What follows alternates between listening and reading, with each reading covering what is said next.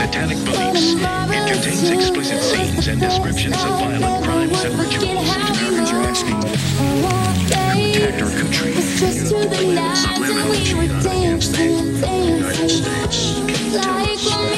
Everything pertaining to what's happening has never come to the surface. The world will never know the true facts. What occurred, my motive, And night fell in a different world. And Iblis is thinking, you know, I should be getting this position, not Adam, and this guy's created from dirt. And how does the army feel about you being head of the Temple of Set? And the conspiracy theorists can say what they will, I but want you to give me power over Adam, and I want you to give me soldiers and minions and all of these things. People have so much greed and have such an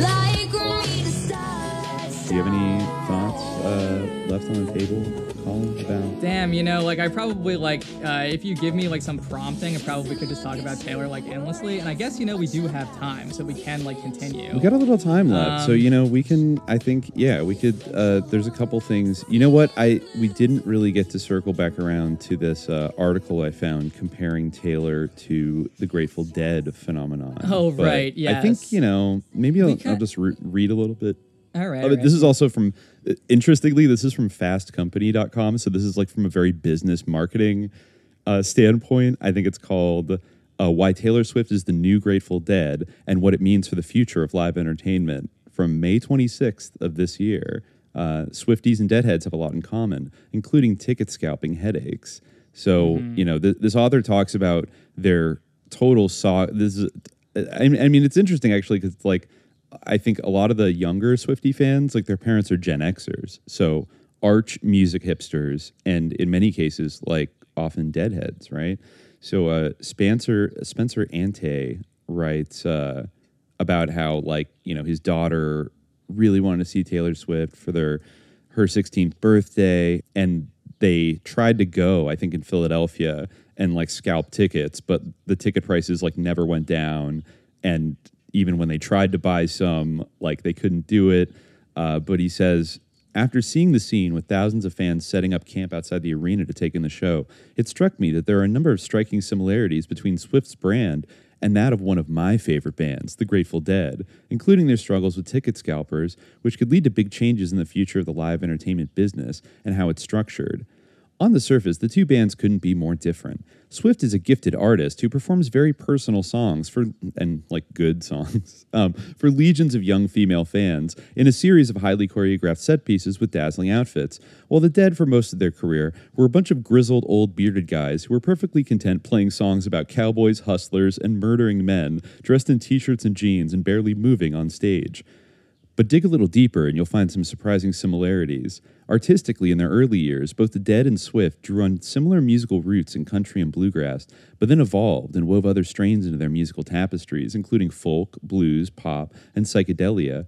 Both artists are not only musical innovators, but also singer song uh, but also singer songwriters who, despite covering vastly different territory, are lyrical geniuses who have developed a canon of classic songs. While ah, Swift writes or co-writes all of her songs. Why Are this you is, fucking kidding me?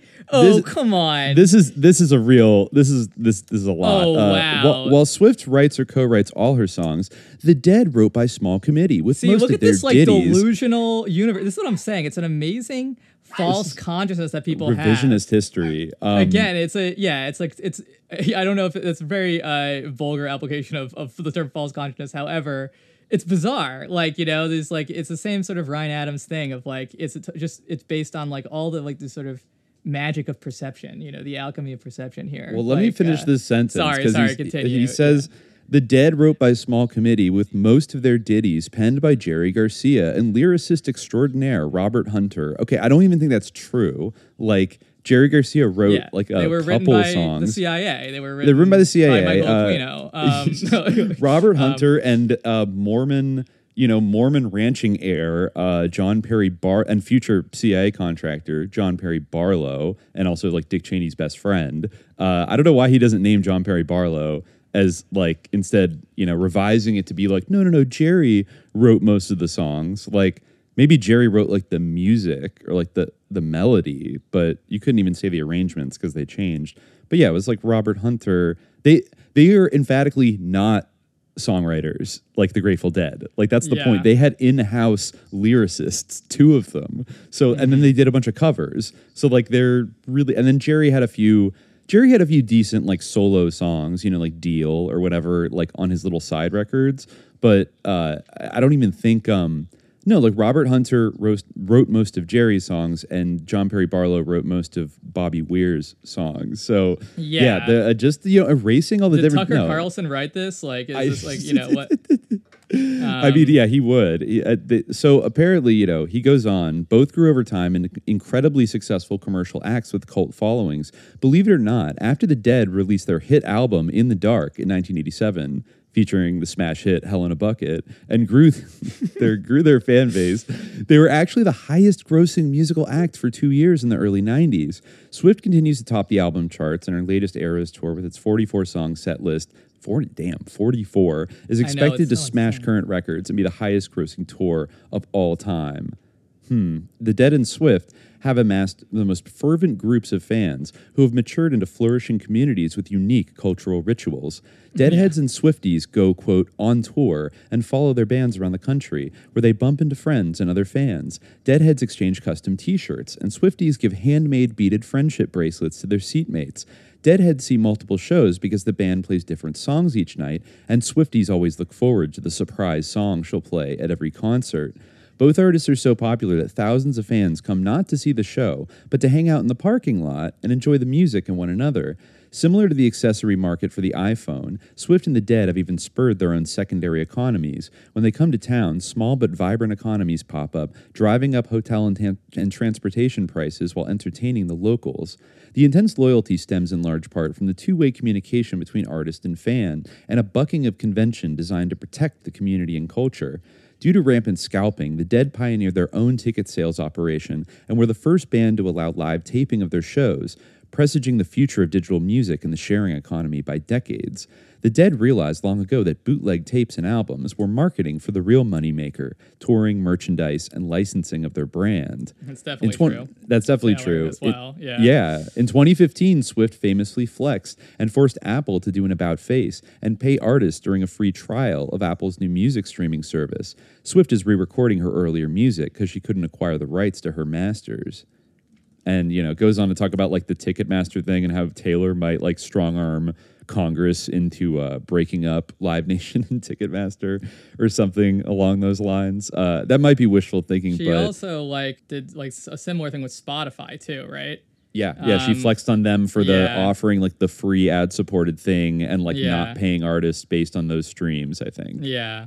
Yeah, yeah. So she's flexed her muscle in Yes. relatively positive ways, like within the music industry, and has supported, yeah, whether it's people fighting for, I don't know if she gave any money to Ed Sheeran, but he was the latest. I mean, I kind of hate his music, but I hate like, his music too, and I, he- I, I mean, everything has changes, okay, but I generally, I hate. I mean, as I said, I don't like Endgame. I don't like his appearances on Taylor's songs very much either. But yeah, they're good friends. Um, Yeah, yeah, and, and I guess he had some he had some legal battle over some copyright issue in his music that I think he won recently. I know that John Fogerty was like championing him super hard, and like as as I mentioned, uh, Taylor Swift also funded like Kesha's legal defense against uh, arch sicko controller handler Dr. Luke, who got away with it all, I think, and like defeated Kesha, but.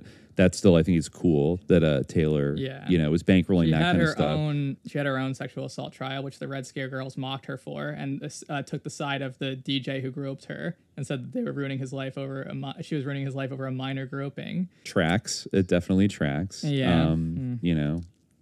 well, you know, like you can't. Yeah, exactly. You can't expect those. I mean, this kind of standard. So I, I guess, again, in, a, in, a, in an innocent style move, they should be absolved of what they said because they're known for their um, like uncontrollable mean girl energy, and they couldn't, of course, not be positive about like the ultimate Queen Bee Taylor.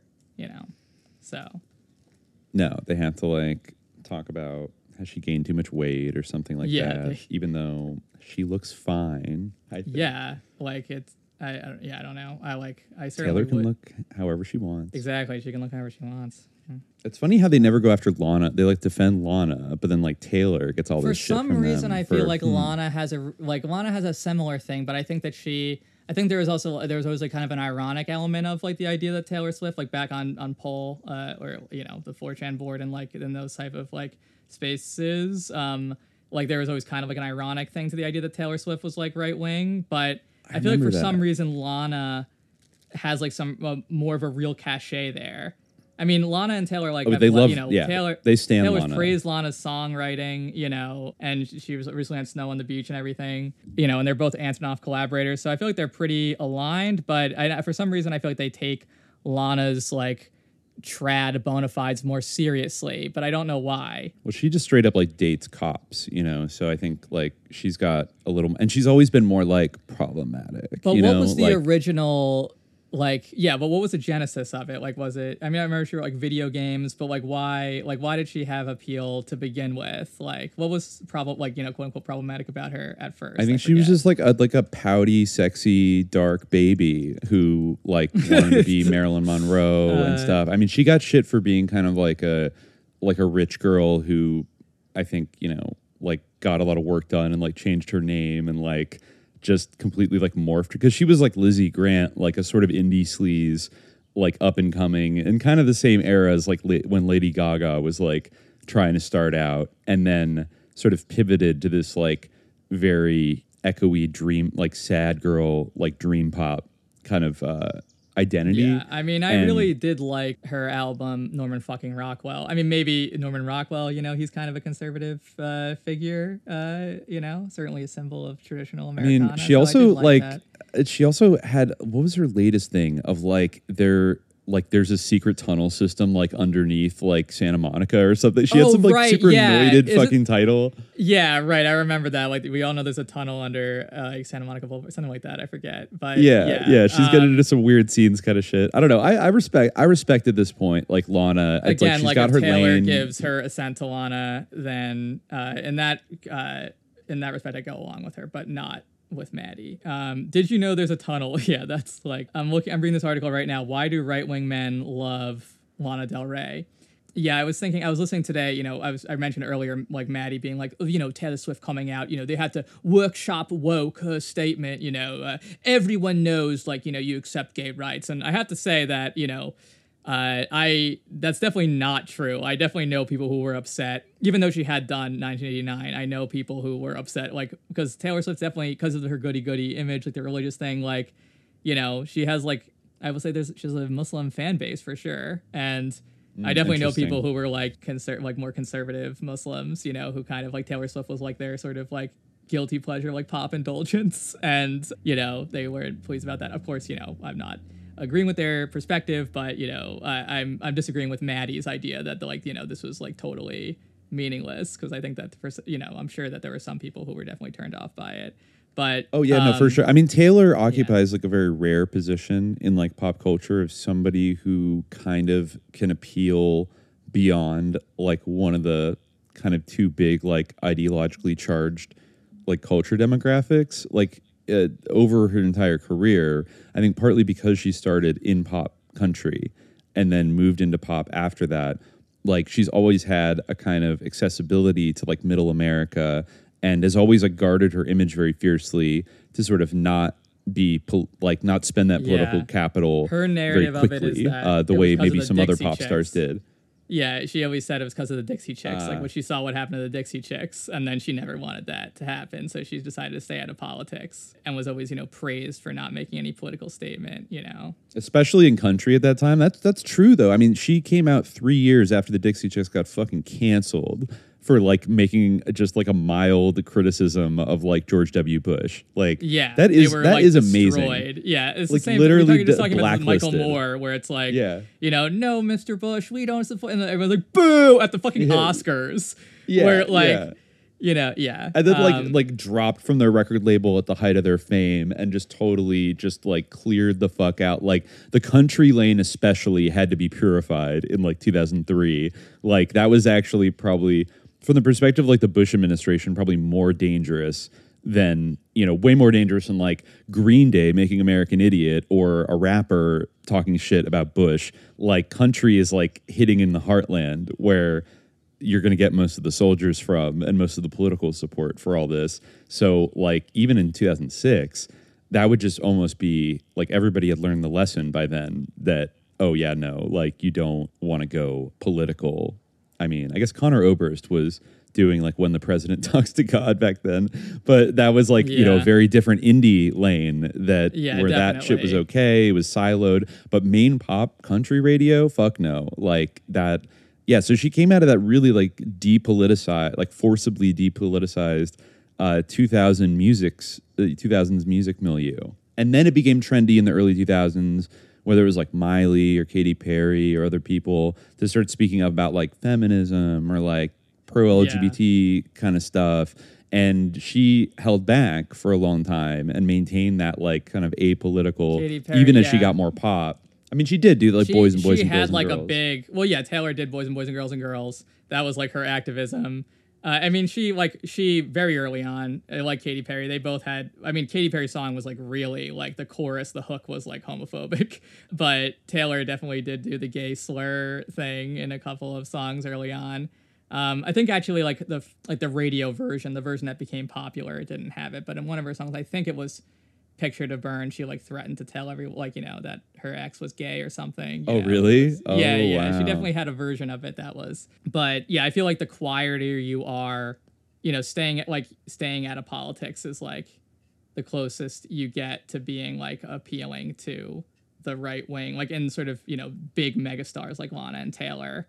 Like the quiet, which Taylor still is relatively quiet. Like I said, even that song "You Need to Calm Down." The video, you know, it has the Fab Five in it, and like Ellen. It's like you know, but and it's like you know this whole thing. But the song itself, even then, is still like very close to the chest. I feel like it's kind of Well, you could almost Like- listening back on it now because I listened to it last night. It almost like could e- I feel like it could have equally applied to like super like Russia gate pilled like Trump hating like libs back in like 2018 or 2019. Like yeah. maybe like y'all need to calm down just like a little bit. Like the the levels of just screeching like, Exactly. and "Ah," saying like, are yeah, and saying much. telling Like- somebody to calm down is is not like denouncing them per se.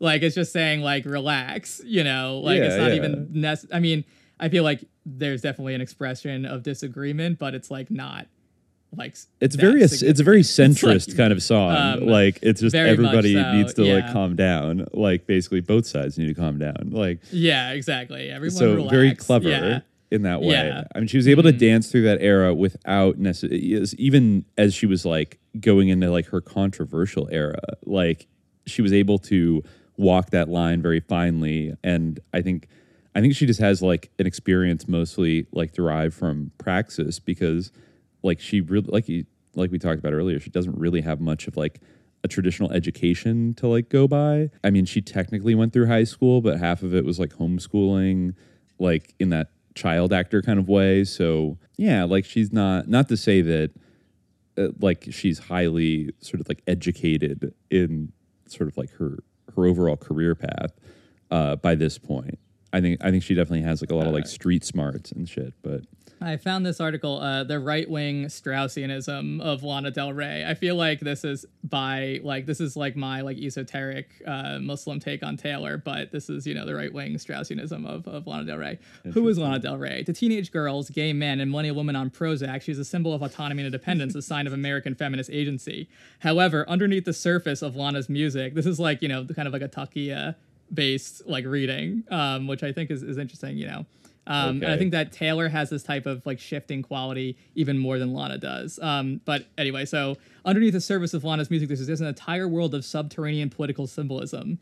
Lana is what we call an esoteric or Straussian artist. Her music seems straightforward, but it is all a facade for the real meaning that exists as subtexts. At its core, Lana's music is not a praise of independence, but a warning of impending national tragedy, one that those on the right have warned us about, contra proponents of the contemporary liberal order. Um, Interesting. what many interpret to be Lana's most unhinged remarks are those terse and lively hints, I guess, of her, you know, uh, real views. The most important blade is her commentary on January 6th.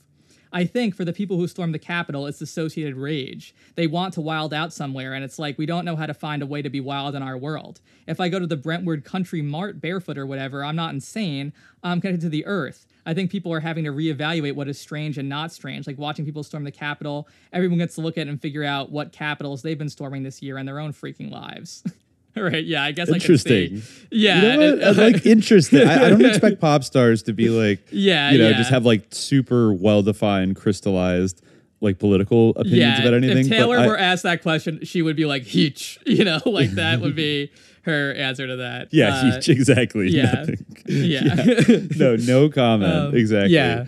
Like she does not want uh, to fuck with that. No, I think Lana. That is interesting because she was always playing with this like Americana imagery way back in the beginning. I think didn't she cast herself and like ASAP Rocky as like John and Jackie Kennedy like riding in a limo? Marilyn Manson did that too. This comes up in this article. Like, look at uh, Alana's dating history, specifically Barrie-James O'Neill and ASAP Rocky.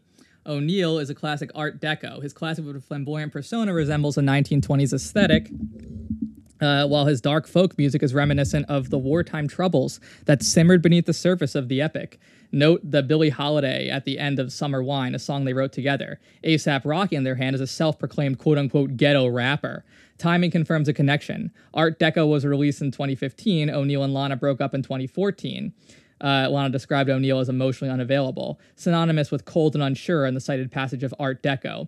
And ASAP Rocky expressed interest in Lana over the 2010s. The symbolism of this connection could not be more clear. Art Deco represents white America enriched by generational wealth. wow, so this is like performance art relationship stuff too. That she dated ASAP Rocky as like a sign, like ASAP Rocky represented Black America. And Lana was torn between two aesthetics, two men, two groups, Art Deco and Ghetto, O'Neill and ASAP Rocky, white America and black America. In other words, Lana will not adopt a white liberal's utopic na- naivete toward the multicultural status quo. Rather, she is conveying the message that America must confront the cultural crisis which rages within. Okay, interesting. okay. There are countless other subtle references to her views in traditional Catholic- Catholicism, inceldom, and right wing schizo culture. Oh no, now I'm starting to wonder if Taylor needs to watch out for Lana as well. Are, is everyone around her, you know, a teal a viper? Peter like Thiel, I don't know. like Red yeah. Scare listener. Woof. it's it's it's uh, as Olivia Rodrigo said, it's brutal out here. Um, but yeah. Interesting. Interesting. For access to the full-length episode, subscribe to the Hour of Frequency at patreon.com slash subliminal jihad. One night, a few moons ago, I saw flecks what could have been lights, but it might just have been you